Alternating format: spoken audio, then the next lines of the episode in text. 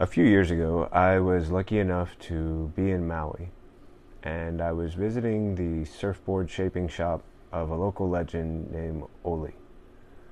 Oli was working with a younger surfer who had won a few local competitions and had established quite a reputation.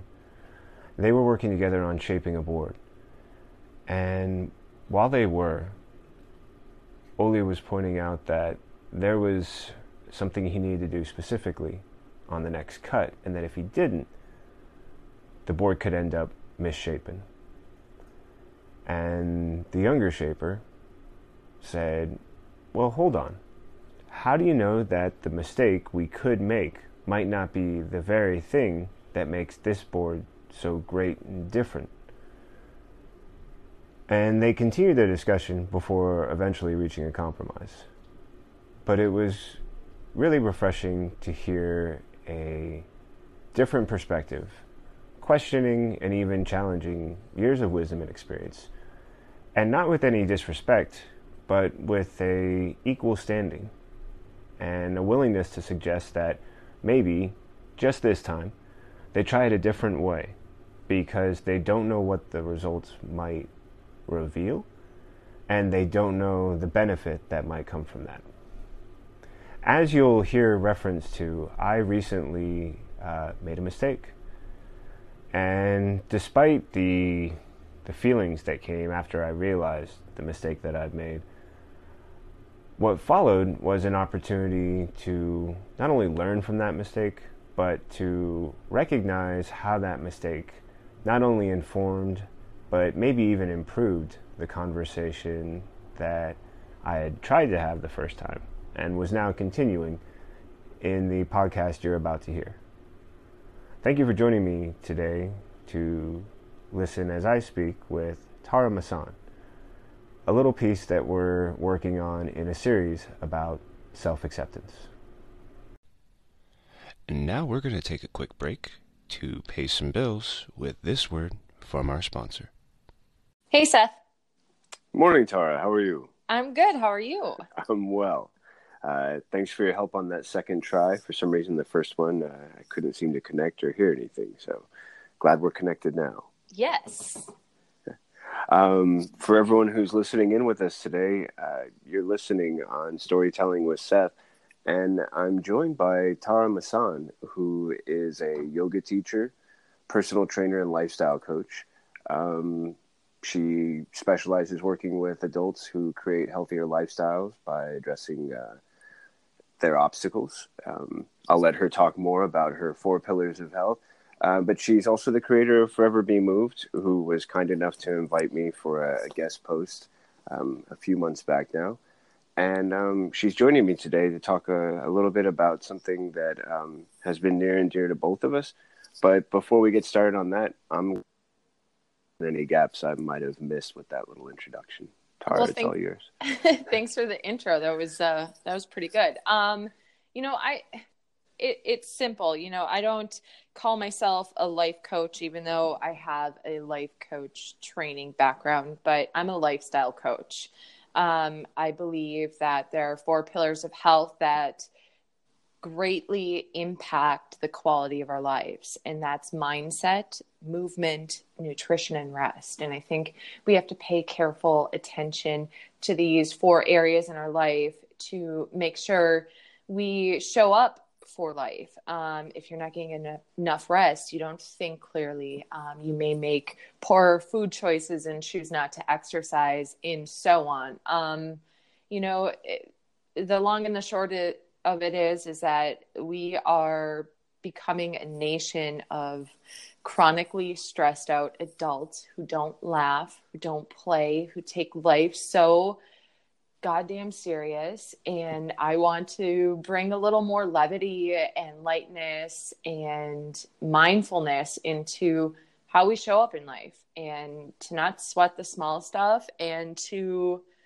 work on, um, becoming the best person that we can. And yeah, that's thrown around a lot, but you know, that's the root of it. You know, that's why my clients come to me, because there's something off and they want to do something about it. So that's what I help people do.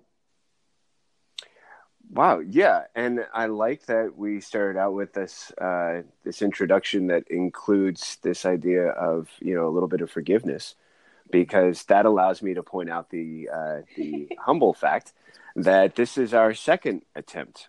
Boom. Um, yep. Yeah. See, here's the part where I get to totally own it. And, uh, Tara and I had a great conversation uh, about eight or nine days ago now.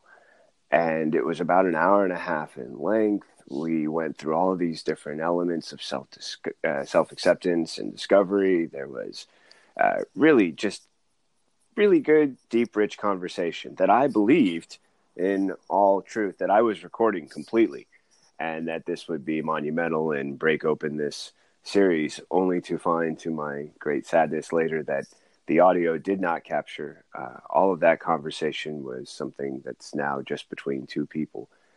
And uh, after I admitted this to Tara, we both agreed to give it another shot. Yep. And take a chance to to now review some of those things that were, you know, really just the gems that, that just sort of rose up where we went, wow, that's something we, we both had a chance to discover together, and something that we should come back to. And even if it's as a review, um, these things that we want to bring up, we feel are, are really helpful. And I'm just going to be honest and say that I'm approaching this from the idea of I understand people the way I understand characters and stories. I understand people's actions and their motivations and their beliefs through those shared concepts, the idea that so many of the characters and stories represent people we know in our lives, and so many people in our lives can remind us of the people we've read in stories. And that's a very simple and basic uh, understanding. But I'm hoping that by talking with someone who has a great deal of experience working with others in these areas, especially with how they affect us regarding our mindset or our motivation or our stress levels, Um, that Tara can kind of be this really great sort of just person that I can feed some of these ideas off of and get a response, and also try and interpret it in a way that helps me understand them as well as possible. And for anyone listening, hopefully understand them uh, maybe even better than me, and join in the conversation in ways you, uh, you feel the most comfortable doing. And I also want to add that I think it's really, um, I don't know if auspicious is the right word, but the mere fact that Seth and I connected, like two people who have never met face to face, we connected eight, nine days ago. We had this powerful ninety minute conversation rooted in the concept concepts of self-acceptance and in general, just acceptance. And and then the the podcast didn't record, and we both had to say, huh, okay, so now what? Like, are we gonna mope around and be like, you know, screw this, this sucks, we're never gonna capture that magic again? Or can we just accept that, guess what, two people who have never met face to face had a powerful, dynamic conversation that was raw and awesome, and give it a go again? Boom. Like, there's acceptance. If that's not the universe, you know, teaching us both a lesson in acceptance, then I don't know what is. So I, I think it's, I think it's great. We get to lead by example. So shit happens. There it is. Yes. Right. And unfortunately, even when we have the best of intentions, shit happens. Yep. You can be wearing your finest dress shoes. You will step in it. It will get places. You will have to clean it, and there still will be this this lingering smell. Yep. This this this scent that reminds you. Yep. Uh-huh. Yep. Yep. You can't really let go of it just that that quickly. Okay, not it's yet. Still here. um, but we we are thankfully able to recall some of those those highlights, and um, we're going to discuss them today. And we're also going to keep in mind, and I'm saying this mostly, I think, for myself, but uh, as much as it's shared with Tara as well, this idea that this is really more of a conversation than a staid, clinical, uh, sealed in a soundproof box podcast. We're doing this conversation via our phones through the Anchor app, And as I already admitted to Tara, I've got two dogs, my, my pit bull, Fiji, and my French bulldog, Bruno, snuggling on the couch, but they're prone to whining, barking, and I drink a coffee obsessively. So you will hear this sort of slurping, gulping sound in the background from time to time. And you'll hear some static, or you'll hear some other noises, and that's going to be part of us having this conversation and us not really trying to put more on it than let's focus on the value of the conversation we're having. Mm-hmm. And let's not get distracted by the little things that if you're having this kind of conversation at a table over coffee, you wouldn't let them interrupt you either. You would simply continue with the conversation. And we hope that when you're listening, you'll do the same with us. Pour yourself a cup of coffee. Uh, already yep. did. I've been slurping away. Excellent. I take advantage when others are talking. That's, that's my moment. That's when I, I sort of seize it. um, So did you want to go ahead and maybe start with some of the highlights that, that stood out for you or some of the areas that you wanted to maybe yeah, yeah. kind of draw from first, so you know, as far as? I, I think this notion of self-acceptance is important to explore. Um, as someone who is involved in the self-help world, um, you know, in person or online, there's a lot of garbage out there. Um, and there's a lot of, um, misinformation or people who are misguided that, um, are offering up quote unquote advice and lessons. And, um, I think it's, it, it can be confusing for anyone who has used the help of Doctor Google to maybe improve upon a certain area in their life, and then they find themselves swimming in a shit of information that is misleading, misguiding, or um, leaves you not feeling good enough, right? So I think that is the, the my true motivation of why I think self-acceptance is something that we need to discuss in detail and really really honestly and um, I guess I don't want to say objectively, but presently evaluate what that means to you here and now. Um, and I know that self-acceptance is um, something that can be confusing. So prior to this conversation, you know, I sat down and I really thought about, you know, what does self-acceptance mean? And you know, what it means to me now. And I'm going to first preface and say that I am a walking contradiction and I live my life in that fashion, meaning that I give myself permission to change my mind. So if I believe something to be true a year ago, I give myself permission to think otherwise if I find other evidence or notions that support me better here and now. So um, just know that self-acceptance should also take that same, um, I guess, path. But, um, you know, the first thing when I was thinking about self-acceptance and just really getting down to the nitty-gritty is that most of us don't have this default sense of self-acceptance, right? We we just don't. And we have to work towards it. And, and it's something that we'll always have to work towards it because we live in a world that is constantly telling us to be something else than who we are. So I think self-acceptance is a continuous work in progress, but down to the nitty gritty, I believe self-acceptance is, is actually quite simple and raw and sometimes hard to accept. Um, and that is being able to accept my attributes, my qualities of who makes me, me, whether they're good or they're bad or their strengths or their weaknesses. And I, then you have to take further. And regardless if you have an attribute that you're really proud of or an attribute that you're not so proud of, um, then you have to accept it and not judge it.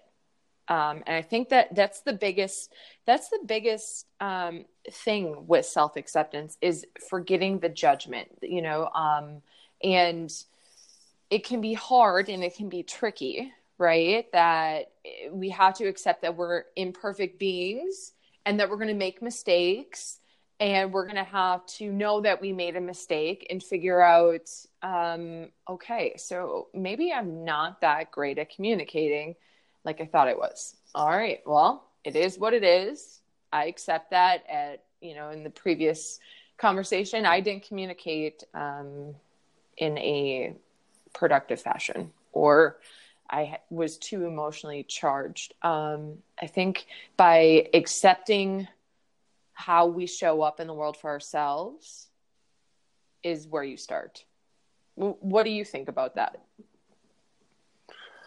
Well, uh, one, I, I have to be honest, I was really kind of, I chuckled at the idea of Doctor Google. So thank you for Doctor Google.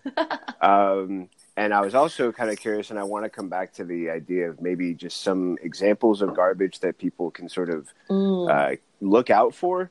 And that would also just sort of be like, a, these are things to keep an eye out for so that you don't get distracted by those things and focus more on the real things about yourself with self-acceptance. So yeah. I'd like to come back to that in just a sec. But um, to to go back to your uh, to question just now, you know, you were asking what's what's my take sort of on, on self-acceptance, yeah, right? Yeah. Or, what's your like notion? What do you what do you think if we peel back all the layers of what acceptance may be, what does that look and feel like to you? Yeah. Self-acceptance for me started in a way uh, with who I am um, physically, actually. Mm. Um, I used to measure how I'll, I could be as a person based on uh, physical attributes. Like I played soccer. Um, I enjoyed it.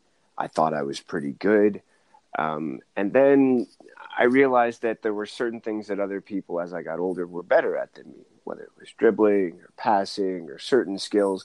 And I could get better at those things. But I also had to face a, a major um, challenge, which was around the age of seventeen. I, I tore my uh, A C L, mm-hmm. the uh, anterior cruciate ligament in my left knee.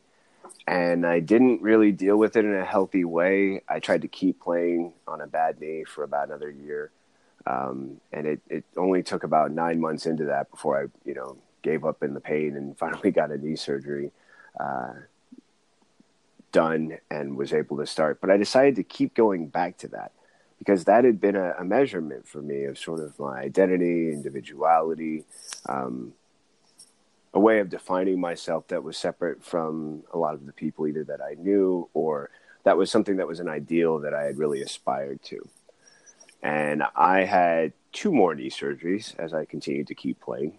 and um, I, I now have to sort of like recognize that that was something that I wanted then and eventually had to let go of. Mm. And my reasons had to be about, well, you know, the time and energy you're putting into this and the, the damage it's doing to your body. Like there, there's an equation you should consider. There's a, a way of listing the good and the bad for mm-hmm. this and, and seeing how well it adds up. Mm-hmm. And um, I decided to stay active, but I've also noticed that now that I'm forty-one and it's been about seventeen, eighteen years since my last surgery, that it's harder for me to do the things I love. Uh, I have to buy shoes with more cushion if I want to keep running. And for a while, I, I couldn't even uh, run the local Lake Merritt here in Oakland.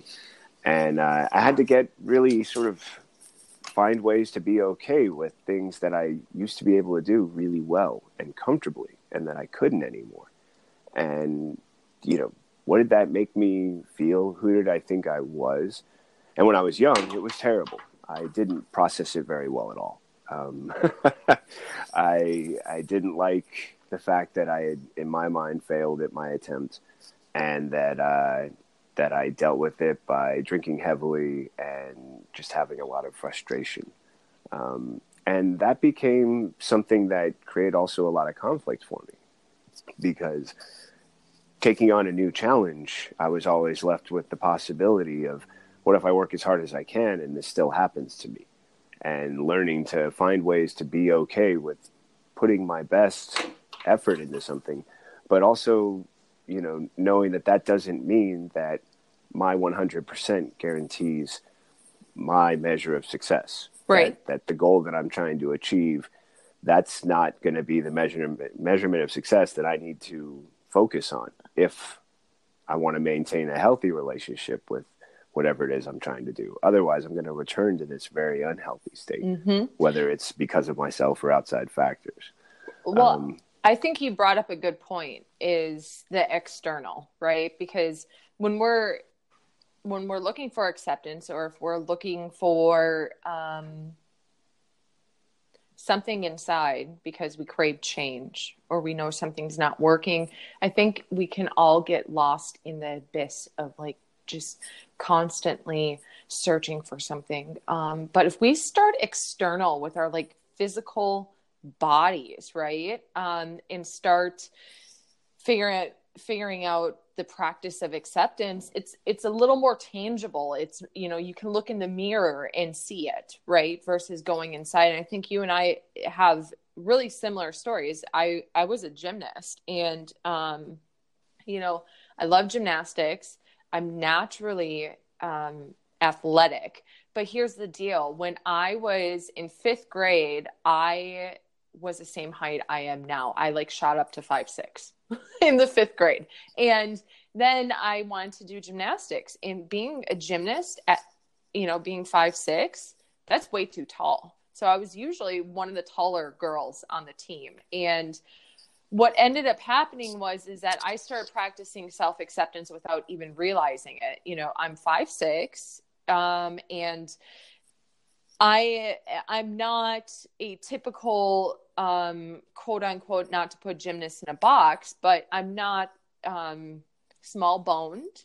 I'm a medium to larger framed woman who carries around a lot of muscle. And so I had to accept at a very early age that I'm taller than most gymnasts. And I was constantly reminded of that by coaches, and that I wasn't thin.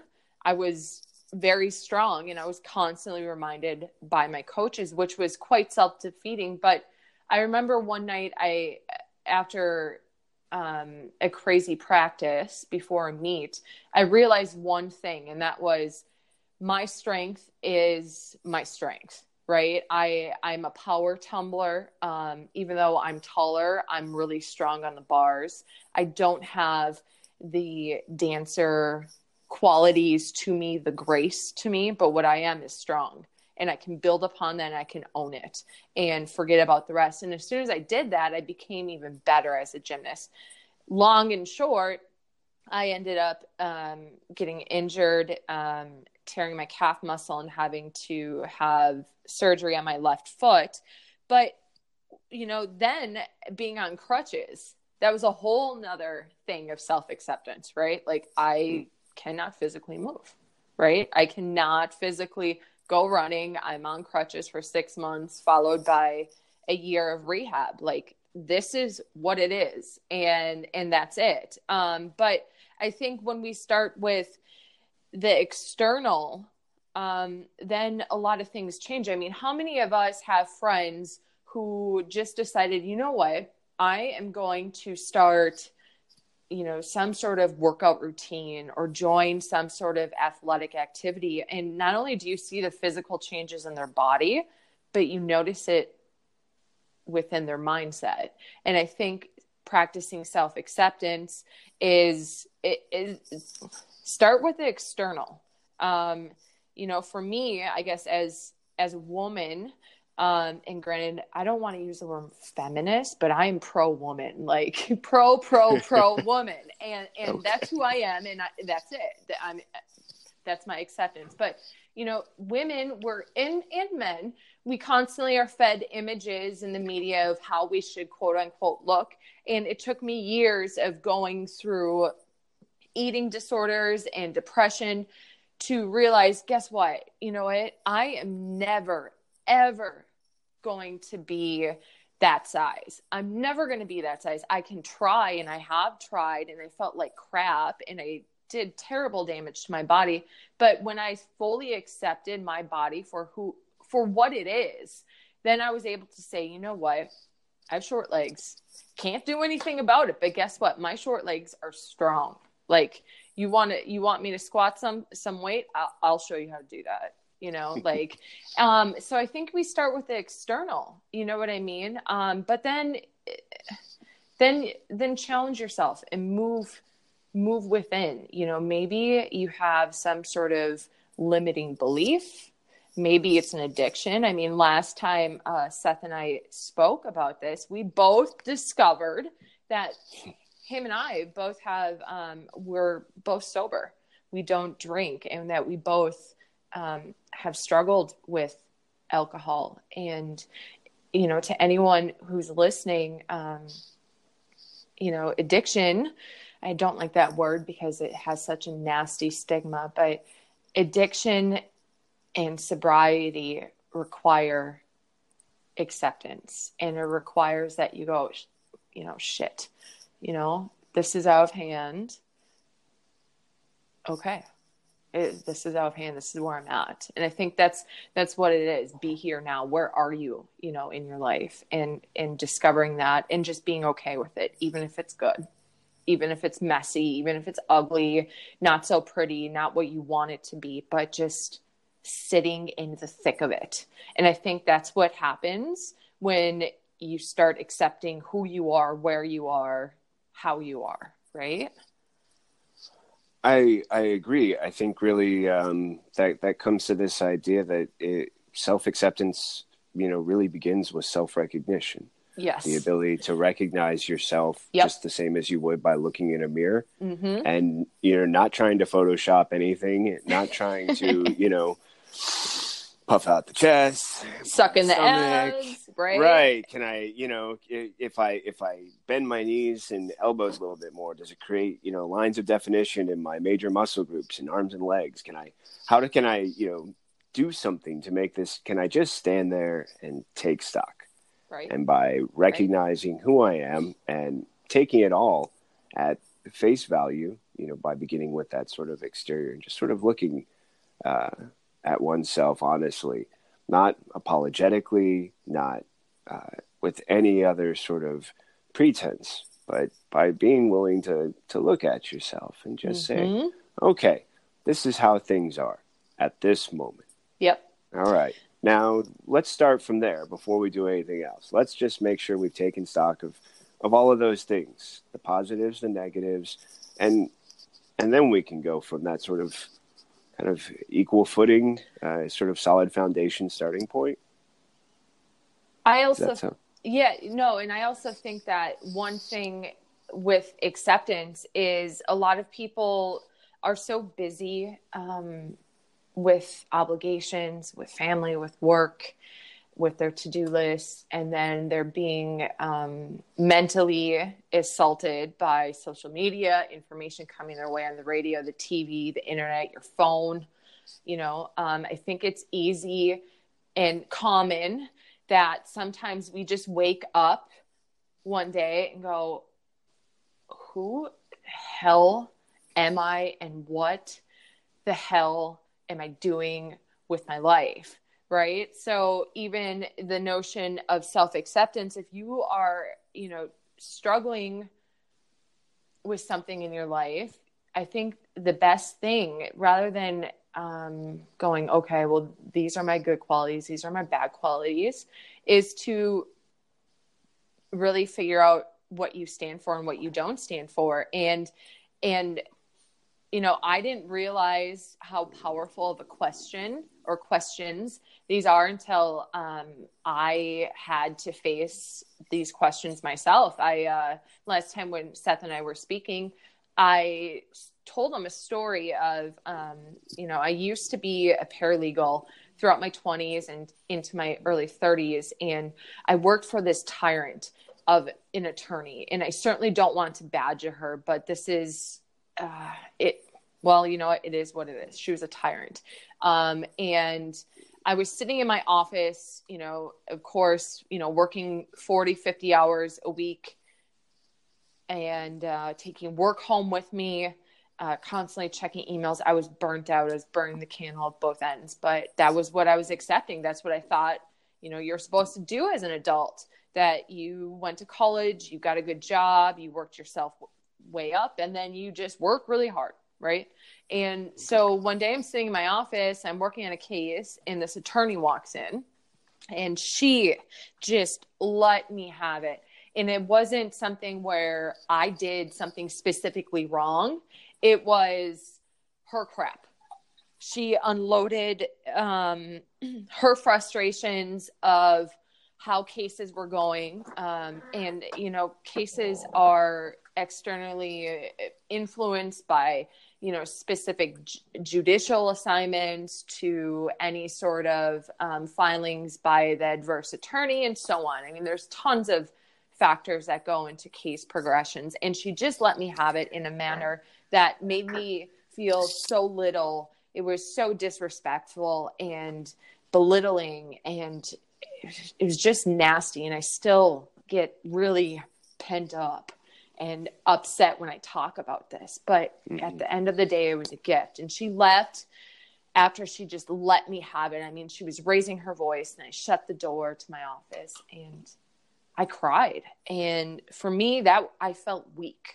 I felt so weak that I was letting myself get all worked up by what this woman, you know, said to me that was untrue and just made me feel horrible. I felt just like a terrible person because I had let someone else do that to me. And it wasn't that I felt terrible because what she was saying, but I let someone do that to me. So I left for the day. I told my manager, I was like, you know what, this happened. It's not okay. I'm leaving for the day.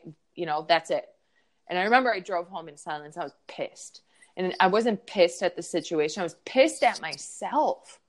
You know, I was pissed. I was like, how the hell did I end up in this place? Like, what, what the hell did I do so wrong? And I just kept going on this loop. And I think we all get there. We just go on this loop, and it's not self-serving, and we get nowhere. And finally, you know, this drive is like thirty minutes, and I get home, and I'm shaking, and I'm all alone. And I was like, okay, what can I do to calm myself down? Granted, this was before I was a yoga teacher. and uh, I poured myself a cup of tea, and I don't know what overcame me, but I pulled out a piece of paper, drew a line down the middle, and on one side of the piece of paper, I wrote, what do I stand for? And on the other side of the piece of paper, I wrote, what do I not stand for? And in that moment, it was super easy to fill up that side of the piece of paper that said, what do I not stand for? I mean, I went on like, I don't stand for bullshit. I don't stand for nasty people. I don't stand for disrespect. I don't stand for people yelling at me. I don't stand for people degrading me, taking advantage of me, blah, blah, blah, blah, blah, blah, blah, blah, blah, and just went on and on and on. And then I was like, whew, oh, I feel a lot better. Now I got the other side. What do I stand for? And in that moment, I realized, holy crap, what, what do I stand for? And that took a long time for me to fill out. You know, it, of course I started with some, you know, really basic things. Well, I stand for being in a loving relationship. I stand for having friendships and relationships that are, you know, full of respect and love and, you know, genuine interaction. And I stand for freedom in my personal life. I stand for blah, blah, blah, blah, blah. But then I got down to the nitty gritty. And what I realized was that I had this compass, right? I had this compass that would tell me when I'm in line with who I'm, you know, with what I'm doing, and when I'm out of line, you know, when I'm not in line with my core values. And I think with acceptance, if we start there, if we dig down and say, okay, what do I stand for and what don't I stand for? And some people might go, well, that, that sounds, you know, don't you already know that? Well, I would challenge people to really get to know what you stand for and what you don't stand for, and then reflect and go, okay, am I living in accordance to these standards that I'm creating for myself? And if you're not, then accept that. And then accept also that you can change it, and that, you know, self acceptance is, it's constant. It isn't just like, okay, I accept myself because I'm five, six, I weigh X amount of weight, I can run this, da, da, da. You know, it, it's constant, and you have to continuously reflect to figure out, you know, how are you doing? And I think that's really what it comes down to, you know, acceptance. When we're forced to reflect, it's often because something isn't going well in our lives. I feel like I was just rambling. Sorry, Seth. I, I don't think you were rambling at all. Actually, um, I think this is a great moment to uh, point out a couple of things. As part of this conversation, Tara and I agreed that about every thirty minutes or so, we would disconnect so that I can confirm that we actually have verified audio. Yes. So we're going to pause for a moment to do that because we're around thirty-two minutes or so. But also this sets up really nicely, I think, an opportunity for us to use this idea that, that you brought up, which is really great. This idea of not um, what do I like, what don't I like about myself, but this idea of what do I stand for, what do I not stand for, to create a moral compass. And when we come back, we can talk about how that's something you can use when you're, one, trying to uh, filter out the garbage that Doctor Google can sometimes provide unintentionally. And then also how you can then use that moral compass to kind of go through the rest of this understanding. What is self-acceptance, both to other people, but more importantly, to yourself as a person? Sound good? Sound good. Okay, I'm going to go ahead and pop off here and... uh we'll be getting together with you in just a moment. Okay. Bye now. And now we're going to take a quick break to pay some bills with this word from our sponsor. Hey, Seth. Hey, Tara. Well, everyone, welcome back. We've checked the audio. It's saved at thirty-three minutes, and I gave a couple of scans through it. It says it's all there. And I listened to a couple of segments, so I'm going to trust that all of it is, is as good as we're going to get. And whatever doesn't, for whatever reason, that's part of the acceptance part too. So we're going to be okay with that. Yes, we we have to be. Exactly. That's that's one of the best things is recognizing when that's something that has to occur. It's just this is happening. You're going to have to deal with it. It's mm-hmm. it's, it's happening. Um, and what was really great was right before we stepped away, Tara was doing this great thing where she pointed to an example, uh, a really bad experience. Uh, with a, a boss and, and an employer, and how the response she had was to focus on what she stood for, what she didn't stand for. And that by using that, she could actually create this moral compass. And that that's a great guideline as you embark on this process of self-recognition so that you can, you know, develop the skills that come with self-acceptance and the the understanding that comes with it as well. And I was pointing out that earlier um, you might have heard reference to Doctor Google and his his attempt questions, but he's doing it based on algorithms and search results. And, you know, there's a lot of information about how we can heal the body and treat different conditions. And that when you're seeking advice from Doctor Google, you can come across, which uh, I think there's probably no better... no more eloquent word than garbage, which was used to describe it. And this garbage can be really negative. It can set you on the wrong path despite your best intentions. And mm-hmm. while that can provide some valuable lessons in self-acceptance, it's also something that can be easily avoided if you rely on this, this moral compass and how that can help you filter out some of the garbage that can distract you from the, the real the roots of self-acceptance. Well, and also I think, you know, one thing that a lot of people don't necessarily want to accept is that as human beings, we are naturally imperfect.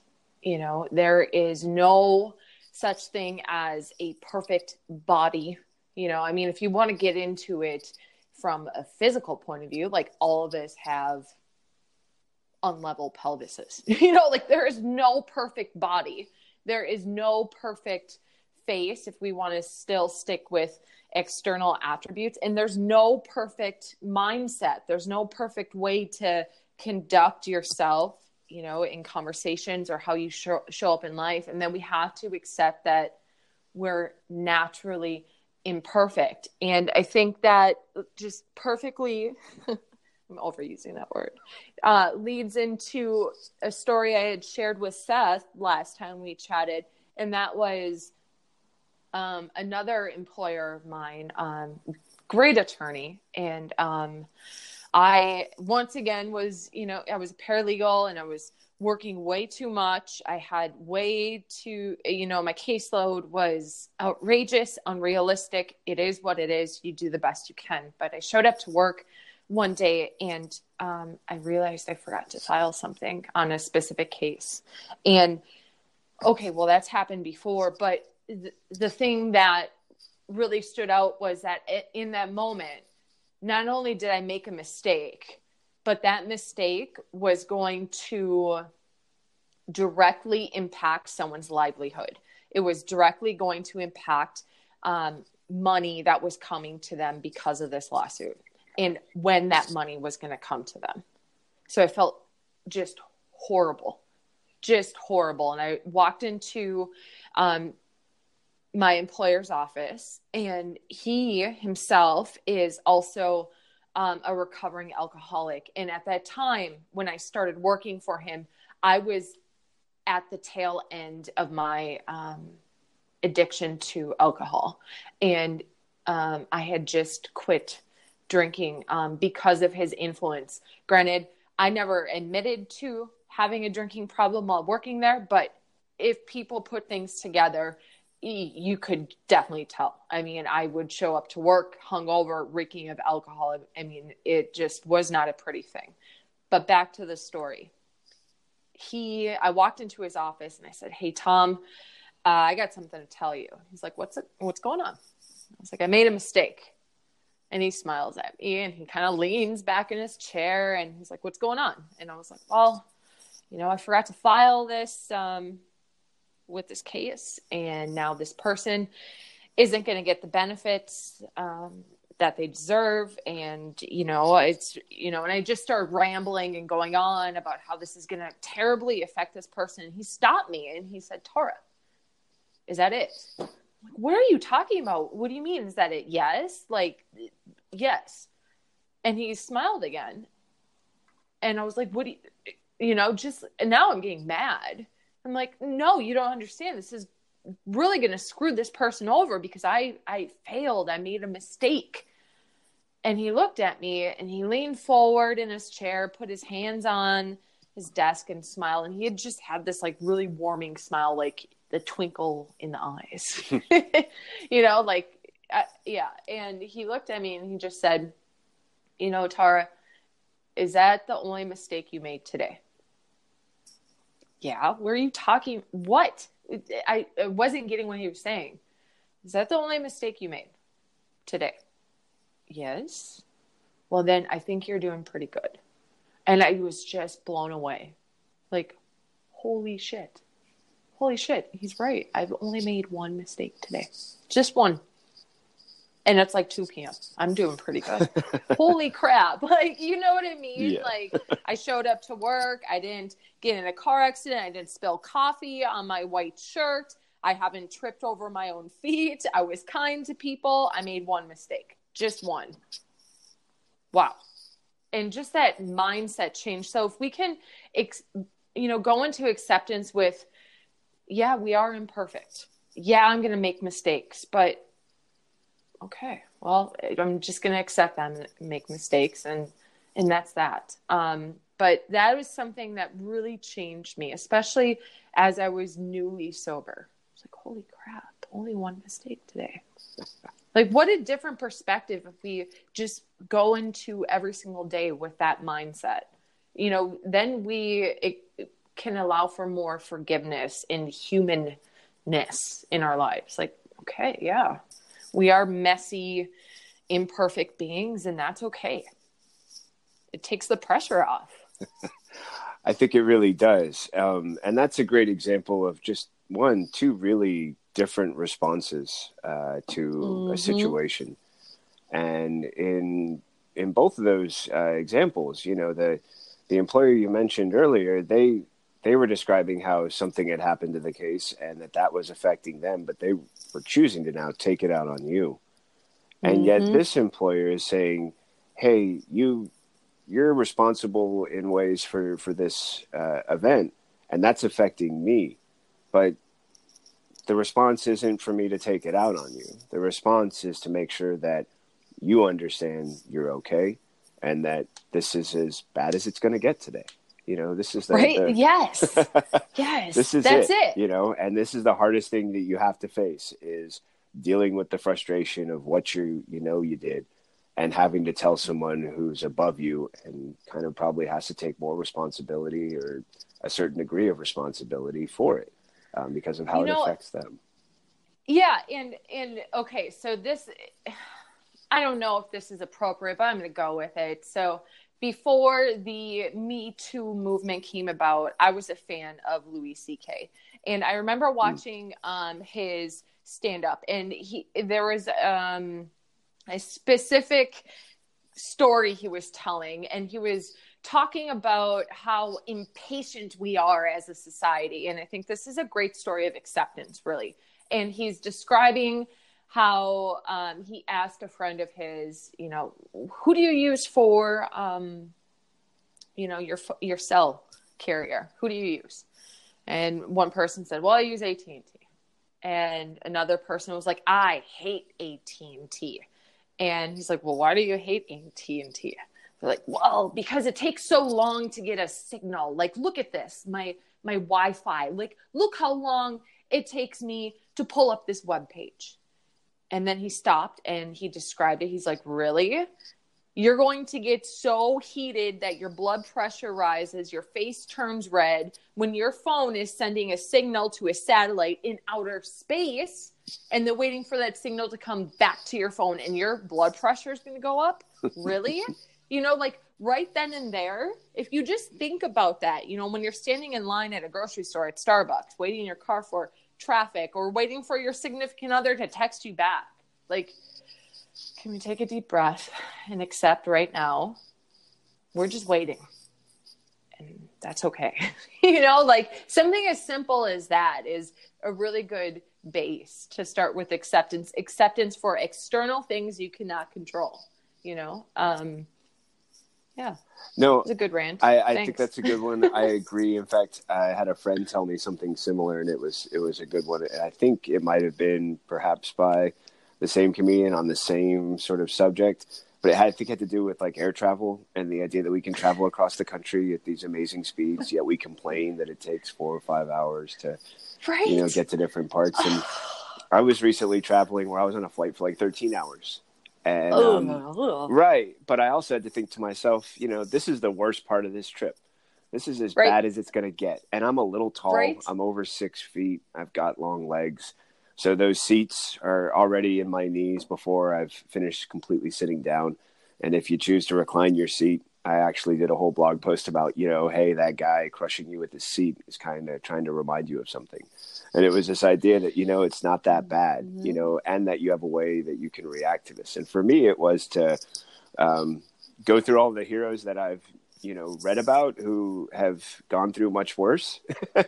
And that by comparison, right? I was suffering in small ways. And that by looking at their example, I could probably overcome this minor inconvenience. Uh, along with the idea that, you know, this was the hardest part of it. And that when it was over, I'd be in a beautiful place or on the way home that I would be returning home from, you know, an amazing mm-hmm. adventure. And that if, mm-hmm. if this was the, the sort of additional price needed to pay in addition to any financial, then okay, this was the price I was paying. And I would find a workaround because the trade-off was this amazing experience I was going to and coming from. Um, that's right. That's right. And if you didn't practice self-acceptance in that moment or acceptance in general, um, you could have really blown that uh, situation out of proportion. Like you could have like kicked the person in front of you, the back of their seat. You could have, you know, um, been nasty. You could have um, complained, made the people next to you on either side feel uncomfortable. Um, and so on. But in, instead you're like, okay, this is what it is. I've got long legs. I'm on an airplane, thirteen hours. This person in front of me is going to recline their seat because that's what they're going to do. Yes. Okay. And it's something okay. I've been dealing with since I hit a growth spurt, you know, in my teenage years. And, and that became part of the, the factor of air travel for me. Hey, you're tall. Guess what? Right. You know, there's going to be discomfort. Um, and I can remember being younger and like, yeah, kicking the seat, kneeing it. My dad like, hey, there's somebody up in front of you. You need to think about what this is like for them, you know, Right. It sure doesn't feel right. great having your knees shoved into their back, even though they're just trying to like recline or sleep. And yeah, time, time and experience, I think, led me to, uh, to that acceptance. I think, mm-hmm. I hope. Well, you're there. So that's good. That in, in those moments, I've learned it. I'm hoping that it, it always carries over to, uh, to these other challenges, because there will be challenges. Um, And I was just wondering, uh, just to go back to that idea real quick about Doctor Google, if there were any examples of garbage that you've come across that you're like, hey, you know what? These are really clear, simple red flags. Be aware of this. Don't let them distract you, even though they can be things that you should be aware of or focusing on when it comes to self-acceptance. These ideas that tell you about how to address it are disruptive or destructive. Mm. That's a really good question. um, I think that after um, the movie The Secret came out, um, there's there's still a lot of nonsense coming out regarding the law of attraction. And um, do I believe in the law of attraction? You're damn straight I do. Um, to a point. I don't believe that I can... You know, if I'm looking for some sort of answer within me and I discover that, you know, what I really want deep down is to um, feel like I belong, or um, I, you know, if I'm looking for some sort of answer, I think the biggest misinformation that can come um can come of Doctor Google is that um, we can think it and it will come to us.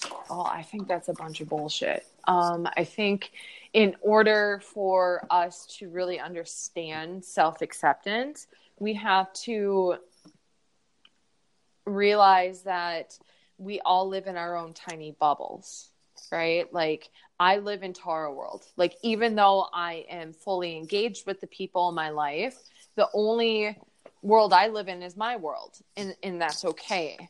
And I think when we realize that, then we can start accepting that we're all, I, I don't know, doing the best that we can do. Um, you know, I, that's such a good question. That might have to be like a whole episode of garbage that we found from Doctor Google. Um, about acceptance, about self-help, or becoming the best person out there. I just, you know, you have to ask yourself, maybe, why am I looking for this answer? Like, what is, what's the inner conflict or the inner dialogue that has me seeking out these answers?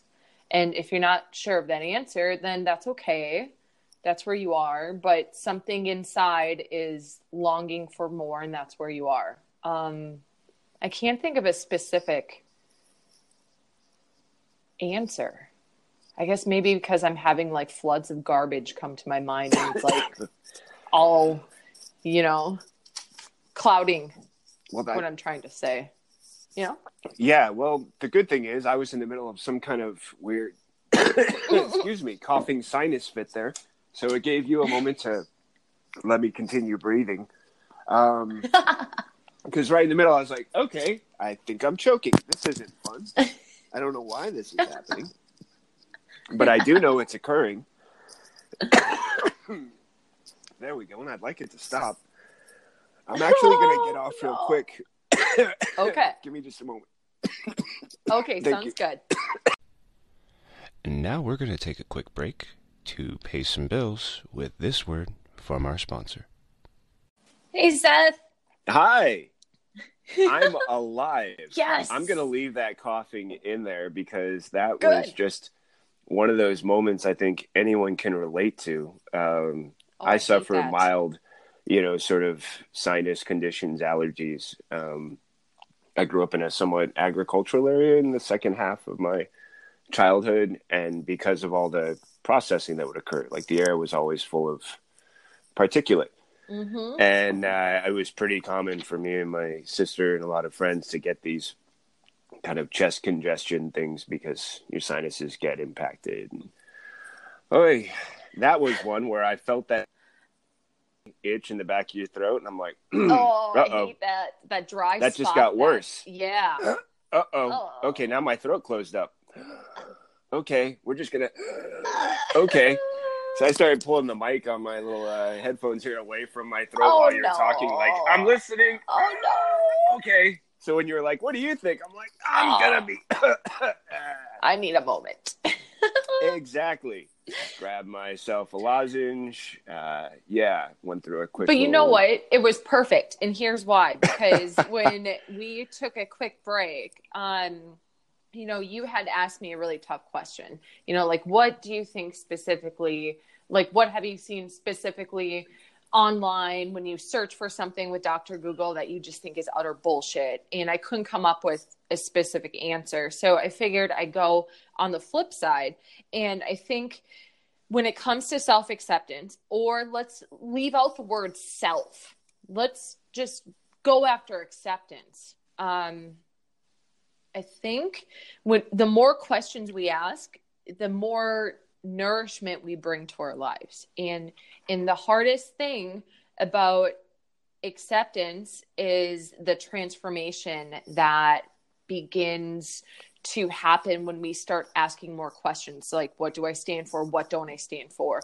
Um, okay, this is a situation. What can I make? You know, how can I make the best of it? What is in my control? What's not in my control? And um, I came across this really good, um, great quote from Pema Chodron, and it says this: the problem is that the desire to change is fundamentally a form of aggression towards yourself.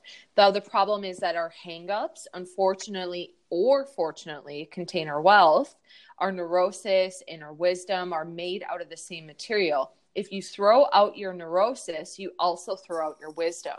So I think when we are looking for answers, um, if you're not in a place where you're pra- practicing radical acceptance of who you are or your situation, then, then you create a lot of inner conflict. And then when you start asking these questions, and you create even more inner conflict. Um, and I think that's the hardest thing, to just get started, right? Like, whoa, like this is really uncomfortable. I mean, we can, we could dial it back to, um, when we both decided to get sober, you know what I mean? Like I, my moment of becoming sober was a moment of acceptance, and it was slapped in front of me right in the face. Like, I don't really tell this story a lot, but you know, at the time, at the end of my drinking days, you know, I come home from work and I'd slam half a bottle or three quarters of a bottle of whiskey. You know, that was like my badge of ar- ar- armor. Like, look how much I can drink. And then I would, you know, pass out, go to work, do it again, like every single day. And I remember one time I was at a friend's barbecue celebrating his birthday, and um, two people that I had gone to high school had come up, and, you know, we're walking up to the barbecue, and one of them had their face bashed in because the evening before they got into a bar fight. And the other person standing next to him, you know, I asked them their side of the story, and it turns out the person without the bashed in face was the cause of the altercation. And after they told me that story, I don't know what happened, but something in my head said, holy shit, you're going to end up like them. Holy shit. And I had to accept it. I had to accept that this this is going to be some sort of reflection of my future. Like, things aren't going to go well if I continue down this path. So I decided right then and there I never picked up a drink. And that was so hard to continue on. I was crawling out of my skin. Like, the next day I woke up and I was like, okay, I'm not drinking. You know, okay, yeah, I didn't even have a sip of that beer yesterday. Okay, well, what do I do? Oh my God, this is uncomfortable. Oh my God, what am I supposed to do? I have all this time to think. Oh my gosh. And that's where radical self-acceptance comes in. I could sit there and be nasty and lash out, or I could just say, you know what, this this sucks. Okay. You know, um, self-acceptance and acceptance of whatever is going on in your life sometimes sucks. And that's and that's what it is. And That's it. And it's not pretty. It isn't always pretty. Um, yeah. And yet, you know, it, it's the recognition that if you're willing to work on this, if you're willing mm-hmm. to make this a goal and a priority, that that's going to be part of it. Yes. And, and there's going to be conflict. Yes. And I think also too, to answer, you know, this whole Doctor Google thing, you know, we've become so dependent on, you know, seeking out answers, but let's use the workings of and writings of Danielle LaPorte and just say, you know what, I'm going to use this truth bomb. She has these awesome little truth bombs, and I'm going to, I'm going to make it my mantra. And it is be your own guru. Be your own guru. You accept that you know the answer deep down, even if you can't see it, even if it requires peeling back multiple layers, it's deep within you. And I think when you take the notion of be your own guru, then you begin to practice acceptance.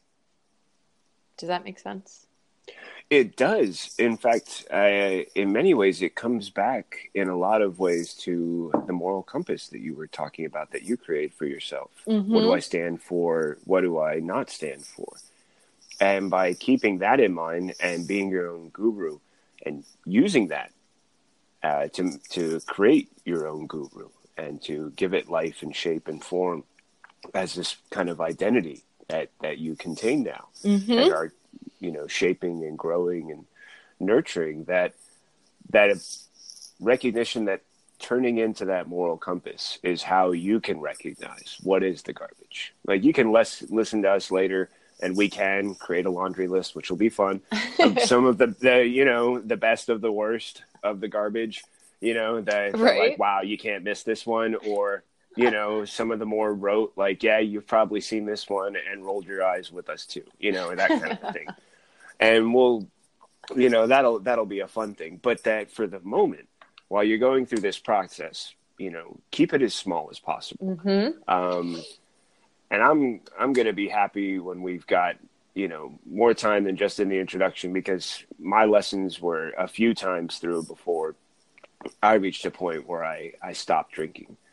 Um, but I do know that one of the first things I tried to do afterwards was to make my world very small. Yes. And that I really wanted to, I moved from where I was living to Berkeley, California. I had a friend who had a room for rent in a, a two bedroom. And I remember that when I moved there, I didn't bring a T V or a, you know, cable. I didn't try and hook anything up when I got there. I had a small radio. I had a bed. And I got a newspaper every day. Mm-hmm. And that was about as big as I wanted my world to be. Yep. Aside from, you know, some books and possessions that I brought with me. But I wasn't trying to ask the outside world in. I needed to really just have some time with myself, because I felt that was the only way I was going to understand what I was trying to do and just how hard it was going to be. Yep. And um, I really feel that when you talked about being your own guru, It, it echoed the idea of the moral compass. And for me, it really brought up this very clear memory, because I know for a lot of people, they said, well, what are you doing right now? And I'm like, really, to be honest, I'm focusing on the fact that I have a job and that it pays my rent. And at the end of the day, I can check those two things off my list as, as my goals and accomplishments that I've met. And anything beyond that, I'll extend to when I'm comfortable. But for yep. right now, yep. I want to be able to say that I go to my job, and I can pay for where I live, and, and that I've kind of met those two most basic needs in my life right now.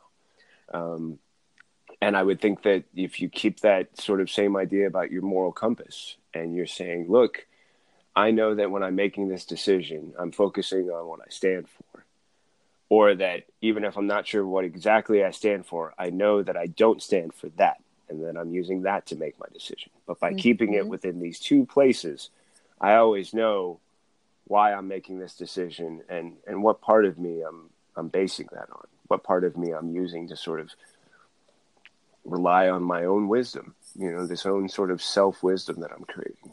Well, I also think too that, you know, you and I, very similar story. Like when I um, quit drinking, um, I didn't even know I was going to quit drinking. I mean, granted, I had tried, air quotes, tried in the past, um, mm-hmm.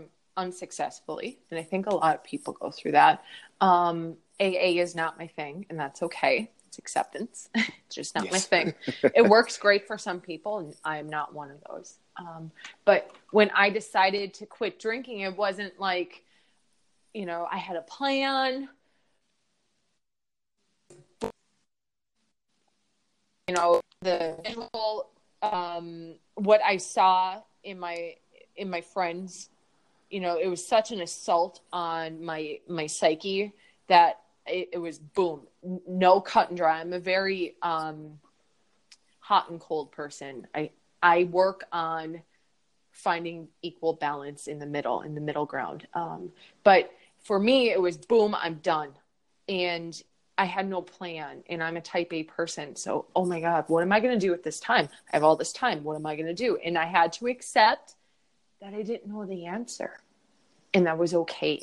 And that is, is really hard, because sometimes um, acceptance requires that you stop grasping for control in life. You stop trying to control what you cannot control. And, you know, when you were, um, explaining how when you got sober that you made your world really, really small. I think what you ended up doing, and maybe I'm wrong, is I think you really went back to this concept that we discussed before in our prior recording, and that is the the suitcase concept of, is this mine to carry? So Seth and I, you know, we we talked about this concept of when we are interacting with other people, Um, and we're practicing acceptance of ourselves and acceptance of other people. Um, you know, some of the basic needs of being human is to be recognized, um, to feel significant. And sometimes, um, you know, we hand each other suitcases, you know, like I may walk up to my significant other and and tell him that I'm really frustrated that, you know, I do all these house chores and you don't help me out. That's not the case, but for this example. And I hand him a suitcase, an imaginary suitcase of expectations. And he has a choice. He can pick up that suitcase and go, okay, this is what's expected of me. Or he can choose not to pick up that suitcase and go, you know what? I'm doing the best that I can do. Right now, I'm, you know, I'm a college teacher. I'm working on my master's. I can't pick this up. And I think this notion of suitcases, if we, if we think of that with almost every interaction um, we have every single day, whether it's with ourselves or with other people, we can stop and reflect on, okay, are they trying to give me a suitcase of their own crap? And if so, asking the question is, is that mine to carry? And I think when you got became sober, I think you really practiced that concept without realizing it. You were like, okay, this is what I can carry right now. I can wake up. I can go to my job. I can pay my bills. I can hang out in my apartment. And those are my suitcases. And you didn't accept anything else. And I think that is something where we have to constantly reevaluate in our life. Is this mine to carry? You know what I mean? Like, are these expectations, are, are these, um, you know, obligations? Is that mine to carry? Are these um, ideals of how I should and should not be? Is that mine to carry? Or is that someone else's, you know, and what can I put down? Um, I really like that. Um, and I do agree. I, I think that for me, I was trying to find a way to process this and to make it manageable and to put it into something that I could, you know, feel was defined by four walls or a box or a suitcase. Mm-hmm. And um, that mm-hmm. example of the suitcase was something I got from a couple of different um, programs that referenced P T S D and the idea of something that's really tragic mm. that occurs to someone, really something really traumatic that impacts them. And usually it's something that's out of their control that they have to respond to. And um, yeah. and what I noticed also was they talked about the idea that we have a choice about how big we want that suitcase to be. you know, how how big, uh, because there's there are some things that part of self-acceptance might be, hey, I I will never forget this thing that I've experienced, right. whether it was done to me or whether right. it was something I did, however this event occurred. Some things are profoundly traumatic. And because of that, there will always mm-hmm. be a lingering memory, just as if you've experienced physical trauma like we both described and had to experience surgery afterwards. There's a scar. And an emotional or um, experiential scar is just as severe and just as significant as a physical one. And that how we carry that around with us, how we allow it to affect us, is something that we have control over as well. And how big of it, or how big we choose to make it as part of our lives, yes. is yes. is part of our recognition. You know, how much do we want this to play a role in who we are and how we identify the things that, mm-hmm. that make us the person we we represent to each other. Well, it, that that's it too. And I think, you know, as you know, the hardest thing with acceptance is that sometimes you're going to be walking around saying no, no to this, no to that, because it doesn't align with, you know, what you stand for and what you don't stand for, or what you are able and capable of doing, right? Sometimes we take on so much that we end up losing ourselves. And I think self-acceptance requires us to dial things back, to stop and to be still, and to take the notion of suitcases and go, okay, here's the deal. I have some suitcases here, and some of these suitcases are, um, they're going to be with me the rest of my life, but how big are they going to be? Can I, am, you know, with my imagination, can I shrink them maybe into this itty bitty little thing that fits in my hand and I can put it in my pocket? And, and that's, it's there. I'm reminded of it, but it isn't so big that I'm, you know, when I'm walking upright, I'm not leaning forward. And with these other suitcases, you know, are they, are they mine to carry? You know, is that something that I've been carrying around since a child, my a childhood experience? You know, did, did my parents say something to me that has negatively impacted me? And do I have to carry that around? You know, like something that, Um, you know, when you're going through sobriety, and to anyone who maybe hasn't had that experience of getting sober, I'm sure in your life that you've gone through some sort of transition period that you can relate to. So I don't want to say this is only, um, you know, you can only experience this um, while you're getting sober, but you know, one thing that came up was that I was always masking the expectation that um, I was supposed to grow up and be a doctor. My dad's an immigrant um, from Pakistan, and he always told me, Babu, that's what he calls me, Babu, you must become a doctor, you know, and unfortunately that's a stereotype. You know, a lot of immigrant parents want their children to be doctors, and that places a lot of um, pressure, especially when you don't want to be. Um, and so I carried that around. And because I didn't become a doctor, I felt like a failure. And when I got sober, I had to really reevaluate expectations that I had of myself, and if those were my expectations or expectations others placed on me. And then to take it a step further to go, okay, these are my expectations of myself. These are expectations that people have of me. And I can put those down. Those are not mine to carry.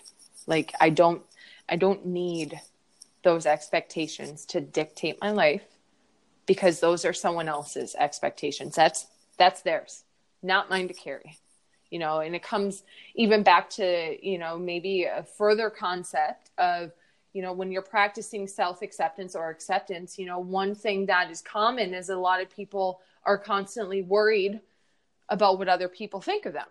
And I remember a therapist told me this, you know, I was, I was in her office and I was going through, uh, you know, some hard times in my life. And, you know, one common theme was, I'm always worried about what other people think of me. And I remember she said this to me, and she swore, and it was great. She's a great therapist. She's like, you know what, Tara? What other people think of you is none of your fucking business. I was like, holy shit. You know what I mean? Like, holy crap. That's so right. And that sucks. Like, that's none of my bleeping business. And I can't do a goddamn thing about it. Right then and there, that's acceptance, right? So, you know, I, I guess if, if people are, when people are listening to this, just think about the suitcases you're carrying. What can you put down? Is this mine to carry? You know? And and life gets a little lighter. It feels a little better. It does. And I can even put one, because one, I really appreciate the example you brought up um, when it came to the expectations that your father placed. Um, it's something I experienced with mm-hmm. a lot of students. I've been a teacher on and off throughout my career. And one of the programs I worked with, Upward Bound, we worked with first in, or low-income first-generation to college students. And so many of them came with uh, first-generation expectations, the idea that this was where the new life was, mm. the opportunity was, and that they'd seen the hardship that their parents had faced just to come here. And it, oftentimes yep. it didn't have to be said. It was implied, this idea of, like, if we want you to have better, yes. we're giving you everything, you know, please make the best of this. And don't yes, screw up. And yeah, the, uh, yeah. many times uh, the children could put them these things on themselves, even without being, you know, that they would, you would read an essay that would say, I never was told that I had to do this, but I knew that I did.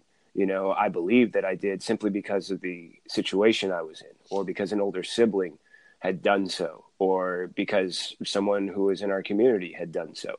And that was looked upon as the example of, like, see, that's how you, you make good on your investment. That's how you, you know, redeem or reward your parents for these sacrifices.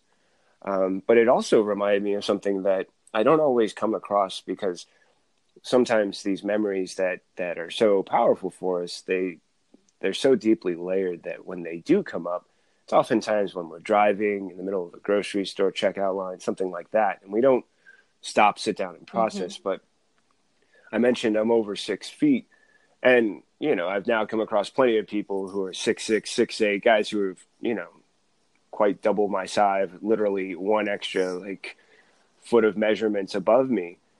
But I remember being a child and once an adult saying to me, you're tall. People will look to you for leadership and they'll listen to you because you're tall. You have to take responsibility for that. And I just remember being this little kid like, oh, whoa. Man.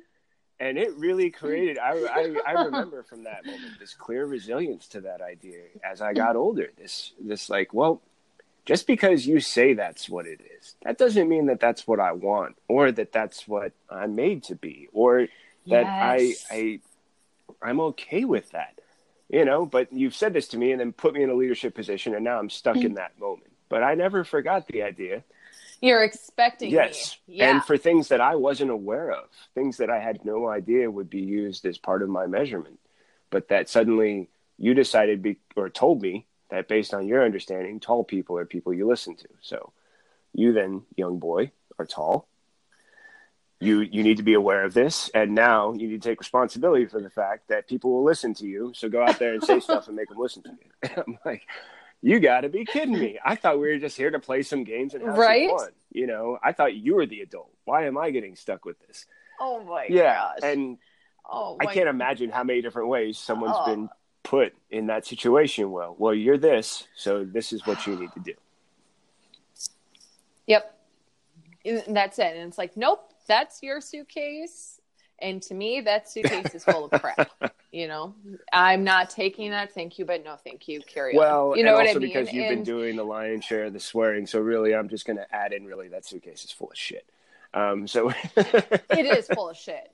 Yeah, there we go. Let's be honest. It's full of shit. And in the funny thing is, is, is that even though we're maybe going throughout our day, dropping off suitcases, just scattering them on our path, we unconsciously might also be giving other suitcases full of perceived shit that we may not even realize mm-hmm. we're doing. Right. So I think acceptance not only go, it goes both ways.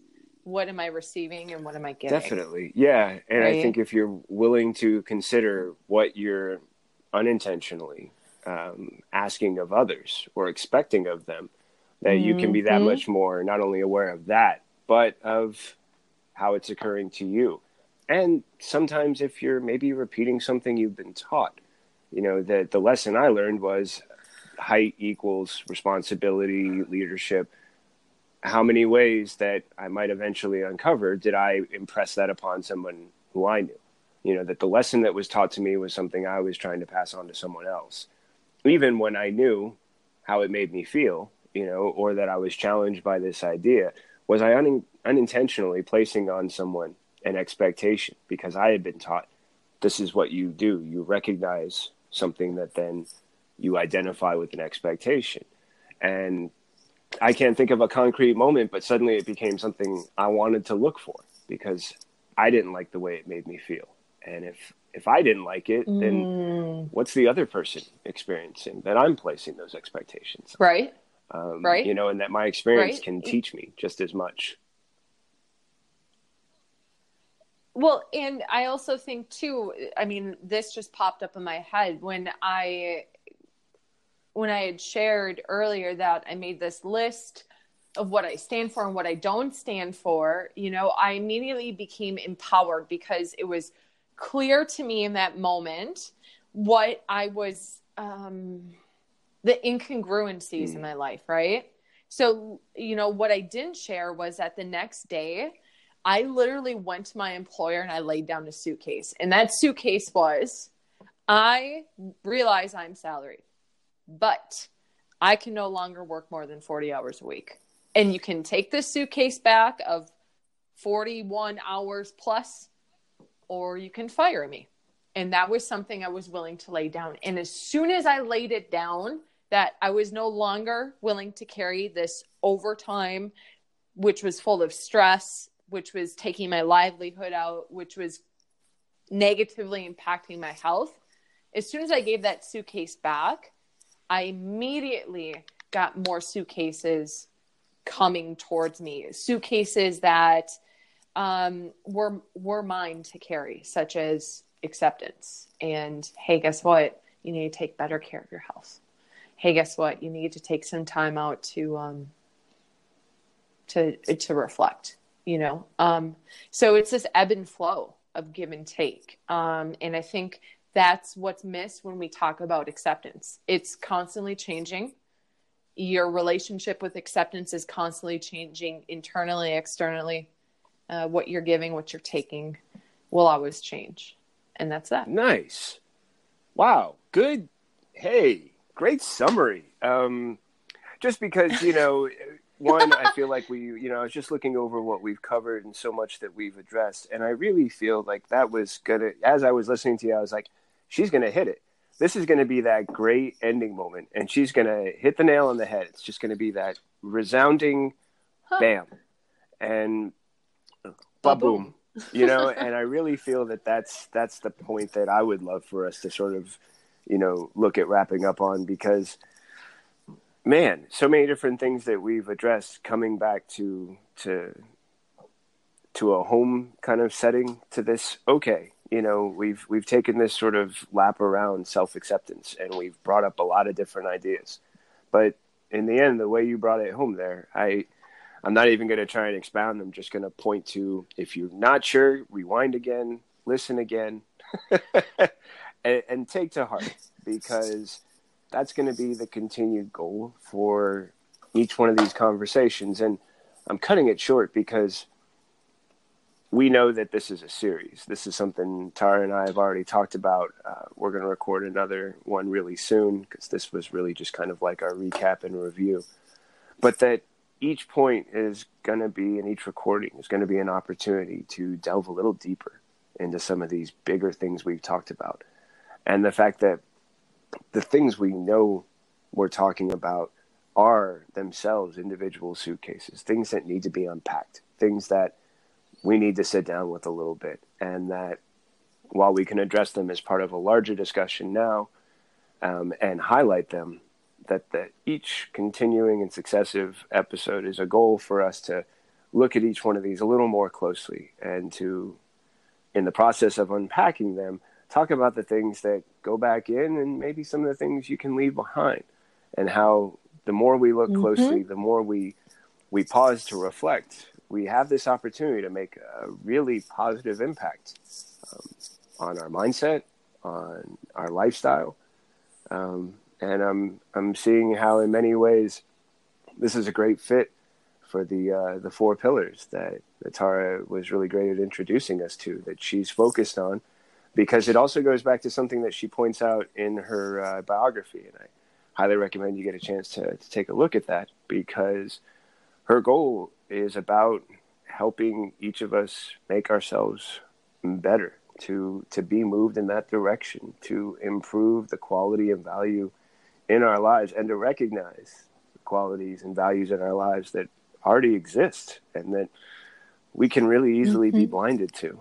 So for each one of these episodes, I'm I'm going to love the fact that digging down and unpacking them and then packing them back up again and deciding, hey, maybe this fits in something smaller, is a really great goal, you know, that we right. can, uh, you know, approach. And that even if we don't always achieve, we can recognize our efforts and attempts through that approach. That's right. That's um, right. I'm just going to also just say, because it's so simple to do, Tara, thank you. What a, what a great opportunity to hear from a really thoughtful and conscientious, um, considerate person who not only has done this as a, a goal personally, but also as a career when helping others. And now, I mean, of your own time, willing to sit down and talk with someone else to extend and create a relationship and to build on that through this series of discussions. I know for me, it's extremely valuable and extremely impacting. And I can only imagine how it's going to be for others. So I'm starting out by saying thank you for me, and also kind of in advance for others who I know this will be affecting in positive ways. Well, thank you. If you could see my face right now, I have a big shit going on. I love this. So thank you for for having this conversation and creating this platform and um, this connection and extending it and, ex- you know, being open to expanding upon it. That, you know, most of us don't have that opportunity. Ah, so thank um, you. Yeah, now I'm just probably going to blush a little bit. Um, thank you, Tara. Um, folks, please uh, send us any messages, comments, things you would love to hear, things you would like to know. Um, yes. Questions that you have that you'd like us to follow up on. Uh, topics we might miss, topics you would love to hear, testimonials, you name it. I'm going to make sure that uh, following this, I'll have a segment added on that includes all of our contact information. So you can reach out to either Tara or myself individually. And at some point, we can probably have something going where you can reach out to us both uh, in a connected service. But we'll we'll get to that. We'll get to that. What What's really the blessing I'm taking away is what we've started and what I know we're going to be continuing. Um And that's a great feeling to end today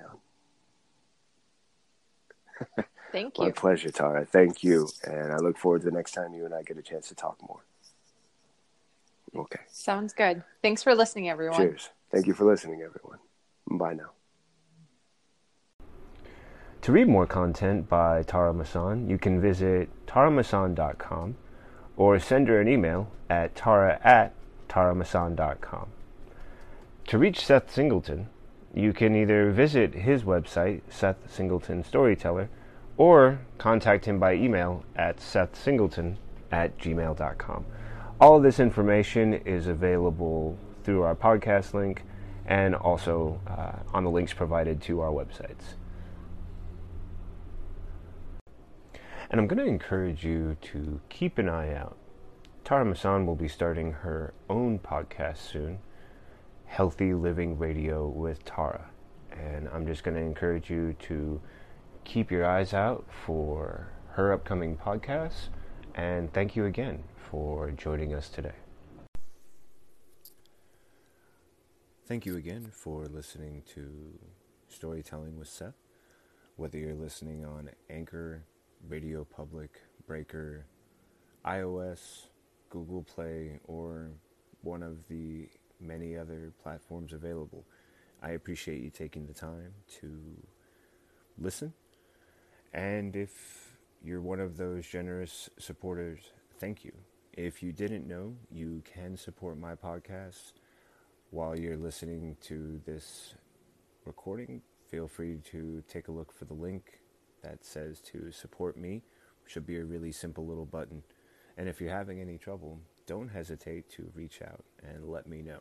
And I'll make sure that I'll do my best to help. But your listening, your continued support is what makes these podcasts possible. And I couldn't do it without you. So, thank you again, not only for listening, but for your generous support and for all the different platforms that you listen to Storytelling with Seth. I look forward to sharing my next story with you soon.